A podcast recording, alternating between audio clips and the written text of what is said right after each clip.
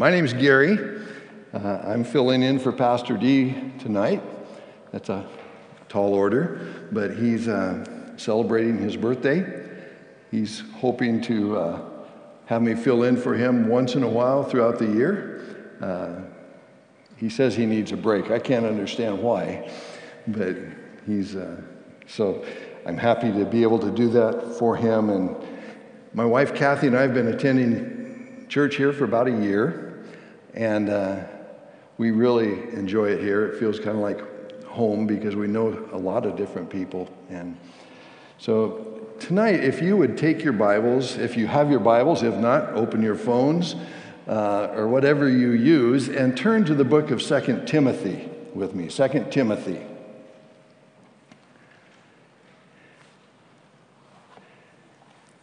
I thought that for the chances I have to speak to you that I'm going to just go through the book of Second Timothy. When I have to pick topics out of the Bible, it's hard. I feel like a squirrel in a nut dryer. I just, I don't know what, what to pick. And uh, there's just so much. It's a rich, rich experience in our lives, and I'm so glad God has given it to us. But Second Timothy. I love the book of Second Timothy. Uh, it's perhaps my favorite New Testament book. It's hard to say what your favorite book is, but it's really close to my heart, and it's one of my favorites. And I think my love for the book might be somewhat influenced by my identification with Timothy. You see, Timothy's father did not play a very prominent role in his life. And though we don't know what happened to him, we do know that he was absent. I grew up with an absent father.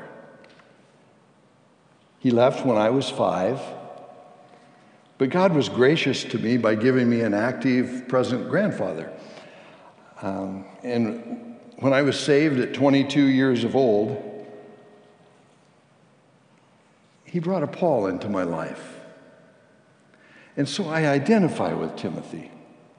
I'm just sort of drawn to Timothy, and I'm drawn to his story, as well as to his mentor, Paul, who would take such an interest in a young guy who was kind of perhaps adrift and fatherless. He cared enough for Timothy, matter of fact, to write his very last words that he ever wrote before he died, before his head was removed. And uh, Timothy was the pastor of the church at Ephesus, the same church which Paul wrote the letter to the Ephesians that Pastor Mike is leading us through on the weekends. Um, it's a powerful little letter. It's personal. It's hard-hitting. It's, it's, it dives deep into our own lives if we'll let it. And uh, you probably know more about Second Timothy than you realize you do. And I, I want to just take a quick trip through the book of Second Timothy, because the book of Second Timothy contains more memorable statements per verse than any other book in the New Testament. And I want to just highlight a few of them. I'm going to take the most memorable, the most familiar to you, and it's got a lot of others that we could take our time on. But if you look at First Timothy chapter one and verse six, "For this reason I remind you to fan into flame the gift of God, which is in you through the laying on of my hands." Verse seven, "For the Spirit God gave us does not make us timid," or God hasn't given us a spirit of fear, but of love and of power and of self-discipline. Uh, verse twelve in chapter one, "I know whom I have believed, and am convinced that he's able to guard what I have entrusted to him until that day." Chapter two and verse two, "And the things you have heard me say in the presence of many witnesses, entrust to reliable people who will also be qualified to teach others." Verse three, "Join with me in suffering like a good soldier of Jesus Christ." Are these verses familiar? Uh, verse four, "No one serving as a soldier gets entangled in civilian affairs." Verse five, "Similarly, anyone who competes as an athlete does not receive the victor's crown." Number, verse six, "The hard-working farmer should be the first to receive a share of the crops. Reflect on what I am saying, for the Lord will give you insight into all of this." Verse nine in chapter two, it says, for which I am suffering, even to the point of being chained like a criminal. But God's word is not chained. Chapter two and verse fifteen. This is the kind of the Awana theme verse for the Awana program. Do your best to present yourself to God as one approved, a worker who does not need to be ashamed and who correctly handles the word of truth. Chapter two, verse twenty. In a large house there are articles not only of gold and silver, but also of wood and clay. Some are for special purposes, and some for common use. The one who cleanses themselves from the latter will be instruments for special purposes, made holy, useful to the master, and prepared to do any good work. Verse twenty-two, flee the evil desires of youth and pursue righteousness, faith, love, and peace, along with those who call on the Lord out of a pure heart. Great verses. Chapter three, verse five, having a form of godliness but denying its power. Chapter three, verse seven, always learning but never able to come to a knowledge of the truth. Verse twelve in chapter three. In fact, everyone who wants to live a godly life in Christ Jesus will be persecuted. In chapter sixteen, I mean verse sixteen in chapter three, all scripture is God-breathed and useful for teaching, rebuking, correcting, and training in righteousness, so that the servant of God may be thoroughly equipped for every good work. Chapter four, verse two, preach the word, be prepared in season and out of season, correct, rebuke, encourage. Uh, It just goes on and on through the book. It's, it's full of those things that we're familiar with, and they're powerful statements for us in our day. Now, why do you suppose there's so many hard-hitting verses in this little, in these four little chapters, four small chapters, really? I think there are at least three reasons I'd like to put before you tonight uh, that Timothy is so pertinent. Three Three reasons that Timothy is so very pertinent in our lives. The first one is because these are the words of a dying man. These are the words of a dying man. They're, they're the last words Paul wrote, as I mentioned. And, and you know what? Paul was in this prison. He was, he was sentenced to death. Dying men don't have time for unimportant stuff. You know, I don't think when I'm on my deathbed, I'm going to be worried about how the Braves and the Astros are doing tonight. I don't think if I was sentenced to have my head taken off, I was going to be writing to all of you and say, hey, what's the latest score? I think I'm going to be writing important things. And that's what Paul did to Timothy. And that's why it was such a powerful little book. Every word counts. So Paul was laser focused in this little book, which was his last communication.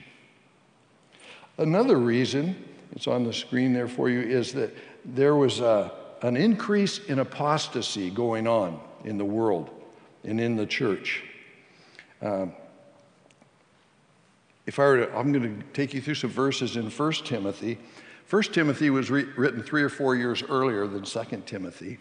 And Paul really wanted to demonstrate that there were some troubles in the church, and he was giving Timothy some instruction on how to deal with that.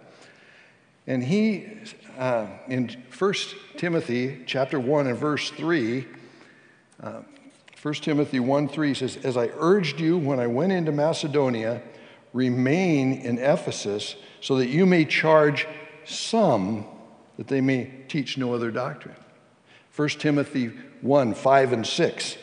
Now the purpose of the commandments, commandment is love from a pure heart, and from a good conscience, and from sincere faith, from which some have strayed. First Timothy one nine, having faith and a good conscience, which some, having rejected concerning the faith, have suffered shipwreck. First Timothy four one, now the Spirit expressly says that in latter times some will depart from the faith. First Timothy six ten, for the love of money is a root of all kinds of evil, for which some have strayed from the faith in their greediness. First Timothy six twenty, O Timothy, guard which was committed to your trust, avoiding the profane and idle babblings and contradictions of what is falsely called knowledge. By professing it, some have strayed from the faith. So there was some who were stepping away in First Timothy, but it's interesting that when Paul writes to Timothy in Second Timothy, the some turns to all. In Second Timothy chapter one, verse fifteen, he says, "This you know, that all of those in Asia have turned away from me," among whom are those two guys.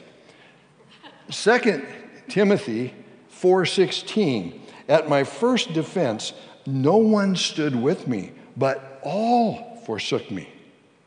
See, there was, there was a, a, an apostasy going on, and it was getting worse and worse.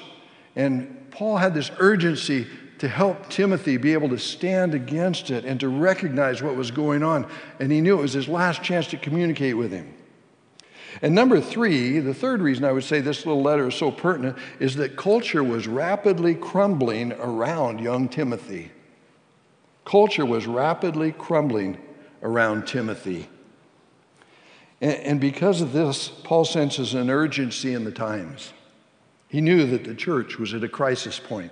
He knew that this young pastor was needing encouragement, and this letter is designed to do that. And in case you haven't noticed, uh, our nation and our world and our, even our churches are all at crisis points in our nation right now. Across the world, things are going on at a level that we've never seen before. And it seems as though we're seeing the unraveling of modern civilization right before our eyes. And I think that's how Timothy felt. And Paul was writing to give him instructions on how to survive that.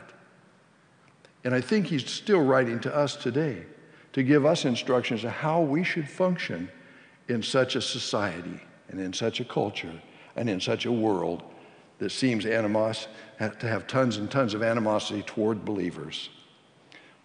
Paul's little letter to Timothy answers a lot of our questions about how we should live. In your notes, I've just given you a general outline of the book of Second Timothy. It's important we do this background work, because if you don't understand Timothy and Paul's relationship, and if you don't understand the times they were living in, you're not going to be able to grasp the, the meat, the pithiness of each statement that Paul makes to this young man.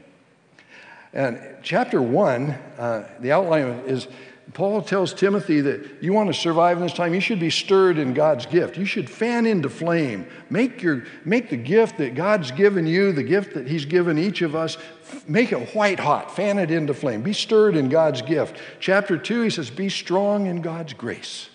And boy, if we ever need grace, we need it right now. And strength comes through resting on the grace of the Lord Jesus Christ. Chapter three, he says, be stable in God's guidance. We've got to be people with our noses in the book at all times to survive in times like this. And chapter four, be steadfast in God's gospel. Be steadfast in God's gospel. It's so very, very important that we're able to respond with the gospel instead of anger in these days. My first response is often not what I want people to hear. Well, the first thing that comes to my mind, I have to put the brakes on, because it's easy to be uh, short-tempered and quick to speak rather than slow to anger and slow to speak. This little book is a manual for our day. It's as though God knew that you and I would be facing these times at this particular point in history. And he gave us clear and powerful ways to live in the midst of these days. We saw the some in First Timothy turns to all in Second Timothy. Early Christianity was facing a critical challenge. And First Timothy marks a partial breakaway. But Second Timothy marks a total breakdown in society. First Timothy, the theme is more the church of God. And in Second Timothy, the theme narrows down to the child of God.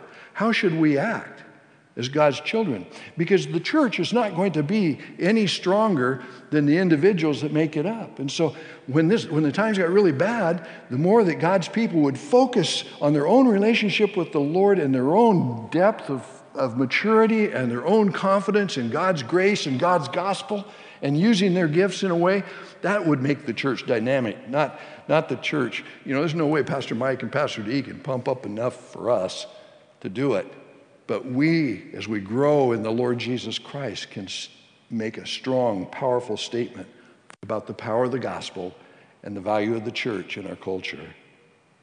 And because of Paul's pastor's heart, his deep love for the purity of the church, he spends some of his last days on earth writing this letter and instructions that were essential to protect us. And I don't want to take it lightly. These words we're going to study are full of great insight. In the times ahead, when I fill in for Pastor D, I, I just, it, I'm going to know where I'm going to go. I'm not going to worry about what I'm going to tell, talk to you about on those nights. Paul makes it really clear to Timothy that even though there's been a great departure from the faith and the truth, he was to hold firm to the truth and hang his hat on verse fifteen in chapter two of Second Timothy. Be diligent, he says, be diligent. That means do your best to present yourself to God, a worker who does not need to be ashamed, rightly dividing the word of truth. So here in Paul's words to Timothy, he's speaking to the child of God who might be finding the collective testimony of the modern church isn't as pure as it should be, that people are abandoning the faith. What do I do? You study to show yourself approved. You be diligent in the Word of God and see what God does through you. And in the call to all of us is that individually we're held responsible in, in Second Timothy three twelve to live godly in Christ Jesus. Live godly in Christ Jesus. I'd like to, let's just read the first two verses in chapter one of Second Timothy. I don't have any grand goals. I don't think we're going to get past those two verses tonight. But Paul, an apostle of Christ Jesus, by the will of God, in keeping with the promise of life that is in Christ Jesus, to Timothy, my dear son, grace, mercy, and peace from God the Father and Christ Jesus our Lord. What a, what a great introduction. In that word, he begins with a word of introduction to Timothy in the letter. And in that introduction, there are three people and three words. There are three people. First of all, we find that this book is authored by Paul the Aged One. Authored by Paul the Aged One. It was written by Paul from a prison in Rome. And this doesn't seem to be, at the end of Acts twenty-eight, it talks about a, a Roman imprisonment where Paul was in prison in Rome, but he was under house arrest and he had some guards with him, and, and people could come and go as they wanted. And it's that particular imprisonment that Paul says, as a result of my imprisonment, the whole palace guard knows about the gospel. I don't think it was that imprisonment. That was the first time he'd been sent to Rome from Jerusalem, and, and things went better for him there. But this is about three years later. And now, three years later, he's not under house arrest. He's in this dark, what's called a Mamertine dungeon. It's a big cistern hewn out of the ground into the stone. And he's the opening is just barely wide enough for a man's shoulders. And they lowered him down into this dark dungeon and put him there. And, and it, there'd be moisture in the bottom of that. And you can let your imaginations go with what else would be in the bottom of that. Uh, and, and God... That's where God had him. And he was in a dark place. And it was in that dark Mamertine dungeon, waiting execution, that Paul wrote this letter to Timothy.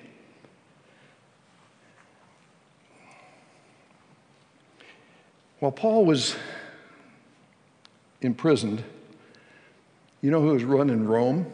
A guy named Nero. He was an ugly guy.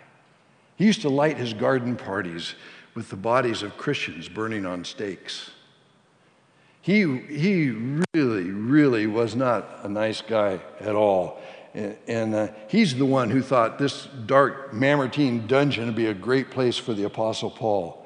And so while Paul was writing this second letter to Timothy, it was probably in the fall of sixty-seven, and, and, and Paul died early in the winter of sixty-eight. So it wasn't long before he was to lose his head. And when Paul was writing this, he was in that prison. And you know how it is now with fall. I'm, the older I get, the colder I get. And I don't like that. But in this fall weather, I'm, I'm, I'm kind of gearing up, getting myself ready. What do I need to stay warm for the rest of the winter? And Paul was that way. Paul says, oh man, I'm in this dark, deep Mamertine dungeon. It's, it's wet down here. I'm chilled already, and it's just the fall. And uh, he needed his cloak. He needed his cloak. He wanted Timothy to be able to get there before winter. If you would look over at chapter four and verse nine, excuse me.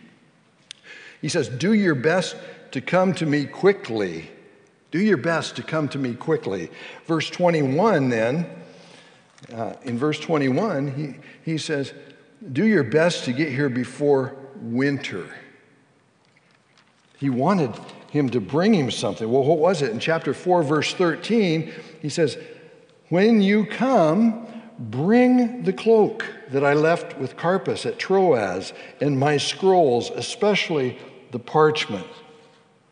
Especially the parchment.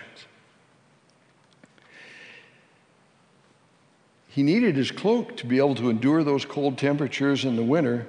But when we read those verses, I get the impression, and you probably do too, that he uh, he would rather have Timothy bring his parchments. If he could only bring one thing, if he couldn't bring them both, bring the parchments, leave the cloak behind.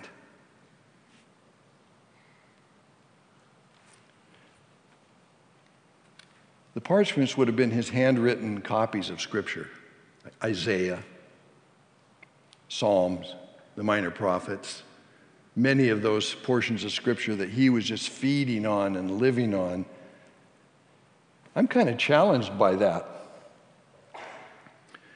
Would, would I put my own spiritual needs ahead of my physical comfort if I was in Paul's situation? You, or, or we, we might think we would fail the test, but I think better of us.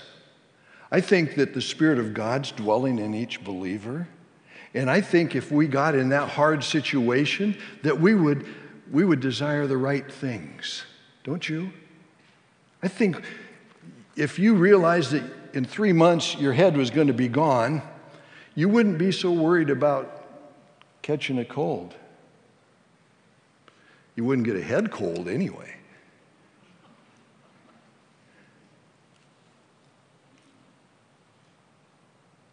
I think that we would choose the way that Paul did.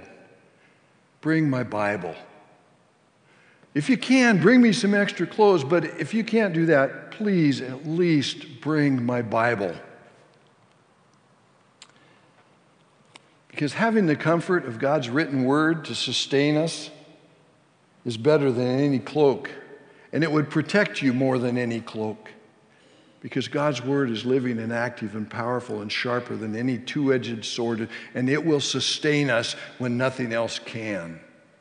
Part of the problem I see happening today is people are looking at government and other people to sustain them when God's word promises to do that. You guys know that man doesn't live by bread alone. Man doesn't live by warm cloaks alone, but by every word that proceeds out of the mouth of God. That's what will keep us in these days.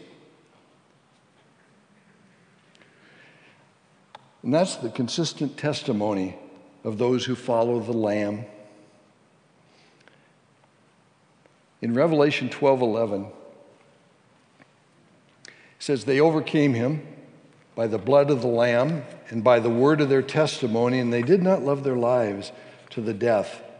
What did they love? They loved Jesus. They loved his word. That's how they overcame. They, they, These are those that followed the Lamb whithersoever they goeth. I love that picture. If any of you have had the privilege of watching a mama duck and her baby ducks, it's the most fun thing in the world. The mama walks around and, and she zigs and they zig, and she zags and they zag, and it's just like this. And I have that picture of us following the Lamb wherever he goes, following the Lamb of God, not missing a step, pursuing with everything we've got, and just quacking ourselves happy all the way along. Because that is where the testimony is. The word of their testimony. You know, you can almost picture the scene of the arrest, of Paul's arrest when he was in Troas. Paul and Timothy, Troas was uh, just a, a little bit, it wasn't too far away from Ephesus, and but he was in Troas. They were probably teaching, probably going to people's houses and teaching the Word of God. And you can almost picture Paul and Timothy were walking down the street on their way to, to or from a place to teach. And Paul had the parchments tucked under one arm. And, and the soldiers came, the Roman soldiers came and arrested him right there in Troas, right on the street. And they drug him off. And as they dragged, as they drug him off, he... He dropped the scrolls, the parchments, at Timothy's feet. And as he was being led away, Paul could look back and see the parchments lying on the ground and the tears streaming down Timothy's cheeks, his beloved son in the faith. And if you look at chapter one and verse four, he, that's, that's what he recalls. He says, recalling your tears, I long to see you. Recalling your tears. What a tender scene. He says, oh, Timothy, can you come before winter? I long to see you. I remember the tears when I was drug away from you. And he's probably also thinking of the chapter in Acts, chapter twenty, before Paul's first Roman imprisonment. And he was on his way. You remember Paul says, I got to get to Jerusalem. You know that story. You all know that story. I got to get to Jerusalem. And they, he brought, the, he's going down to Jerusalem. And when he got to the port city of Miletus, which was close to the Church of Ephesus, he sent for the elders of the Church of Ephesus. And who would have been part of those elders? Timothy. Timothy. And so here's Timothy and the rest of the leadership of that church, and they come to meet Paul at Miletus, and they have a great time of fellowship. And at the end, Paul says, now I want to tell you, you're not going to see my face again. And do you remember what happened there? All of the elders, and well, it would have been Timothy included, they just fell on Paul's neck and wept because of the words he said, you won't ever see me again. And Paul, so Paul's thinking of Timothy's tears at Miletus. He's thinking of his tears when he was ripped away from him the final time at Troas. And it just does not get much more tender than that in Scripture. Paul referred to himself as the aged one in Philemon nine. That was five years earlier than this. So when we say it was authored by Paul, the aged one, we're on track. Paul made something very clear to us and to his readers in verse one. Don't you, don't you like to use some sanctified imagination sometimes and wonder how it all played out? I'm just sitting thinking, somebody comes and says, Timothy, got a letter from Paul. Here. You know, you don't know whether to run to your closet and open up and read it alone or to rip it open right there in front of everybody. And and anyway, one of Timothy's main thoughts was probably was, I wonder how he's doing. I wonder how he's doing. I haven't had enough word. I wonder how Paul's doing. And in chapter, in verse one, Paul, get, he says, Paul, that's from me. That's the way you used to do your letters. Uh, I would, if I were to write a, a letter to Tom, I would say, Gary, greetings, grace, mercy, and peace to you. As I recall your tears, Tom. See, it, that's, it's different than we would do. Instead, instead, we say, Tom, how are you doing? Tom, greetings. But that's not the way they did it then. And so Paul, there's his first name. There's the name that Timothy wanted to see, Paul. And then Timothy wants to know how he's doing, and Paul tells him right off the bat, an apostle of Christ Jesus by the will of God in keeping with the promise of life that's in Christ Jesus. In there, Paul, we just, we just see him answering the question for Timothy right off the start. He says, I'm an apostle of Christ Jesus. He, he mentions his authority.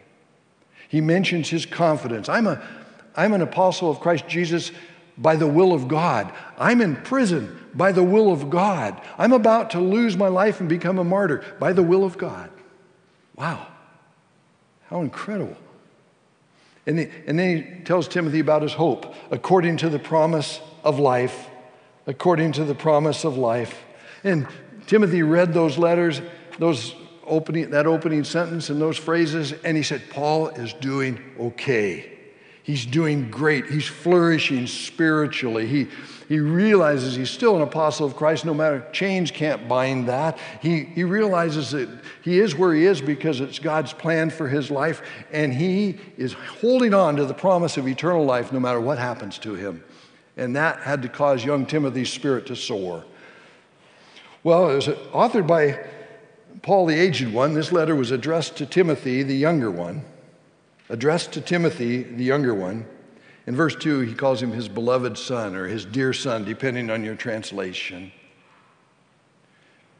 I'm reading out of the new, uh, the N I V, and uh, I'm kind of a Bible schizophrenic. I use lots of different translations at times, and I, I love them all, but I do know which one is the best one for you to read. And that's the one that you will read. It doesn't matter what translation it is. If you don't read it, it's not the best translation. The one that's best for you is the one that you read all the time. Pick one that you like and immerse yourself in it. That beloved son, that, this was like a letter from Dad. And this is one of the things that draws my heart so intensely to this letter. As I said earlier, my dad left our family when I was five years old. And that particular event scarred me for an awful long time. My mother told me that I would stand out on the sidewalk when I was five years old after he had left. I would stand out on the sidewalk after supper time, and I would stand there and wait for him to come home till dark. About five years later, well, he never did come home. About five years later, my mother remarried, and I was excited to have a father figure in my life. My stepdad owned logging trucks, and so I kind of grew up in the woods. At the height of his business, there were eighteen of them. And from the time I was twelve, it was my responsibility to wash all of them each week and to check all of the batteries and to grease every single grease zerk on the whole logging truck.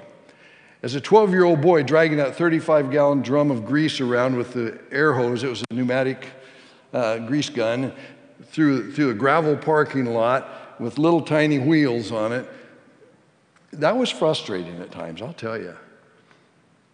And then to work my tail off and to have my stepdad say, you missed one.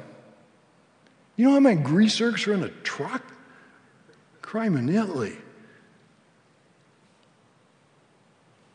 Well, as I got older, I realized that I was thriving on doing this work because of all the verbal praise that I got when I did it right. And as I got older, I mean, I also received a small hourly wage, and so I was richer than most kids my age. I had kids who would come to me and say, hey, can we go to lunch?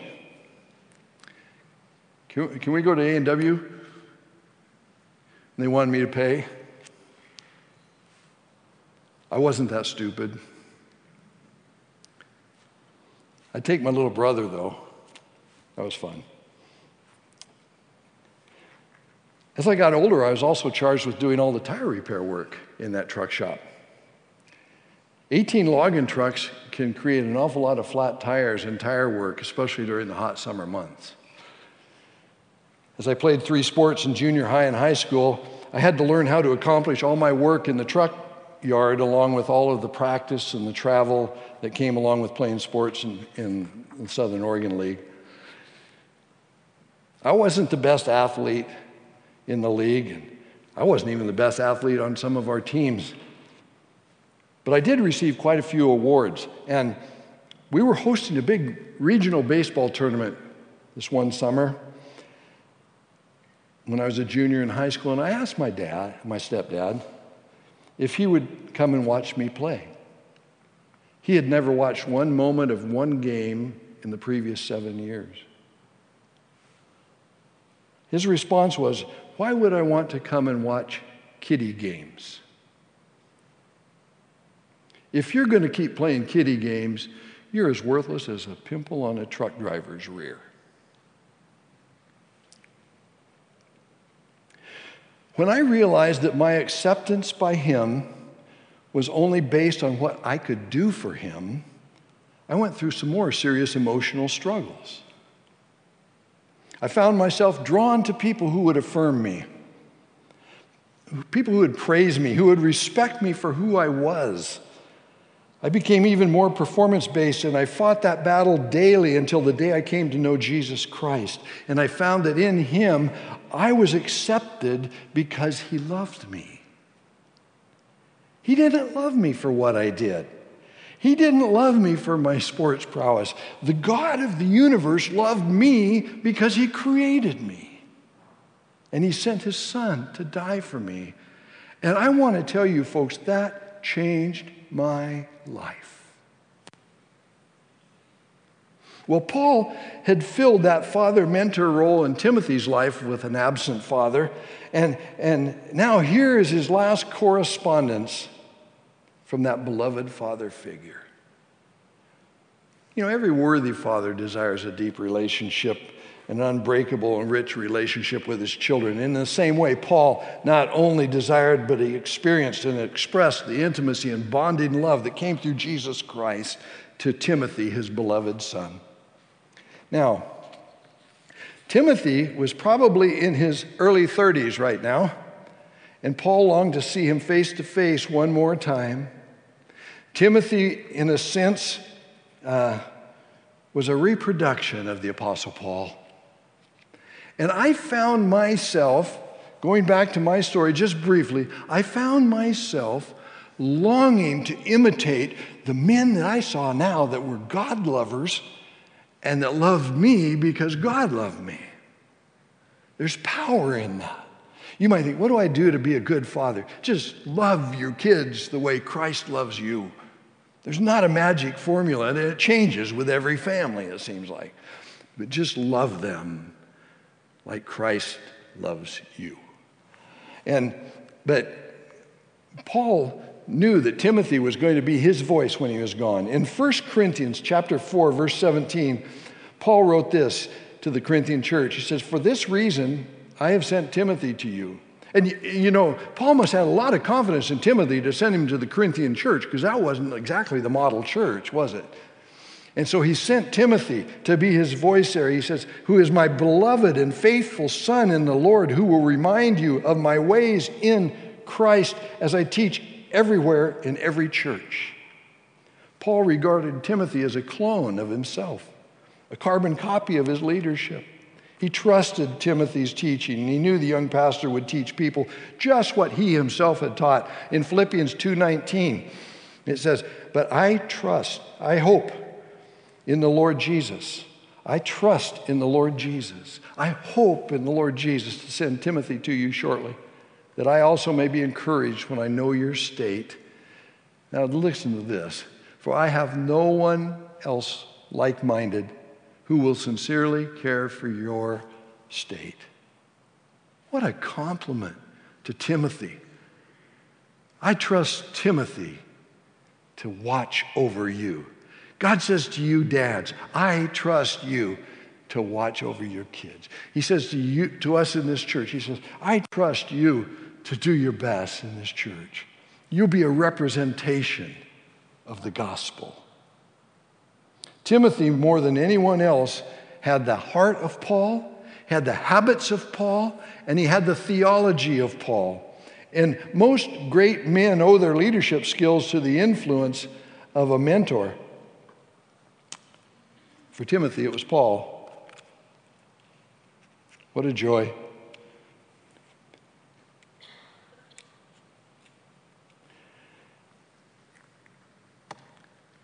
One of the richest things that ever happened to me was hearing my children say, I want to be like my dad. Because I didn't ever think there was a hope of being a good dad, because I'd never seen a good dad. I, I had no hope of that. And to see that, I understood the grace of God.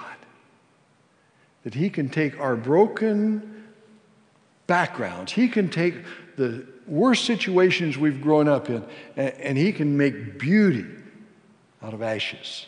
He can give us the oil of joy for mourning. He can cause us to have hope in the morning. Well, our children will say, I want to be just like my dad. And dads, let's just give them something to emulate. Let's just do that. If you be like Jesus, they'll want to be like you. It was authored by Paul, the aged one. It was addressed to Timothy, the younger one. But the whole book's about Christ, the eternal one. The name of Christ appears fifteen times in this short epistle. The preeminence of Christ should always stand out in whatever we do. And Paul, even on his deathbed, so to speak, was writing about the preeminence of Jesus Christ. And even more so when death or hardship's knocking on our door, may it be Jesus all. May Jesus be all that people see in us. May Jesus be all that people see in us. What a great picture that is for us.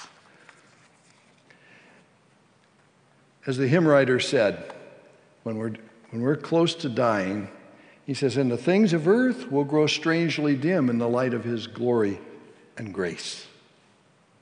And that's what was happening to Paul. The name of Jesus was still sweet on his lips. Timothy's a book for our day, folks. And I hope as we get chances periodically to look at what Paul did and how he used it uh, in Timothy's life and how he used it to encourage the church, it'll encourage you in the same way. Let's pray. Father, we ask that we would be able to be like Paul, that when we're confronted in our culture, in our society with anger and frustration and, and restraint and people trying to tell us what to do and what not to do and calling us names and doing things, that, that we will be able to respond with a higher praise. We will be able to respond with the name of Jesus and the gospel of the Lord Jesus Christ. Thank you so much for giving us hope. Thank you that the day is coming when we'll see you face to face, and there'll be great joy in your presence. And we ask these things in Jesus' name. Amen. Thank you all.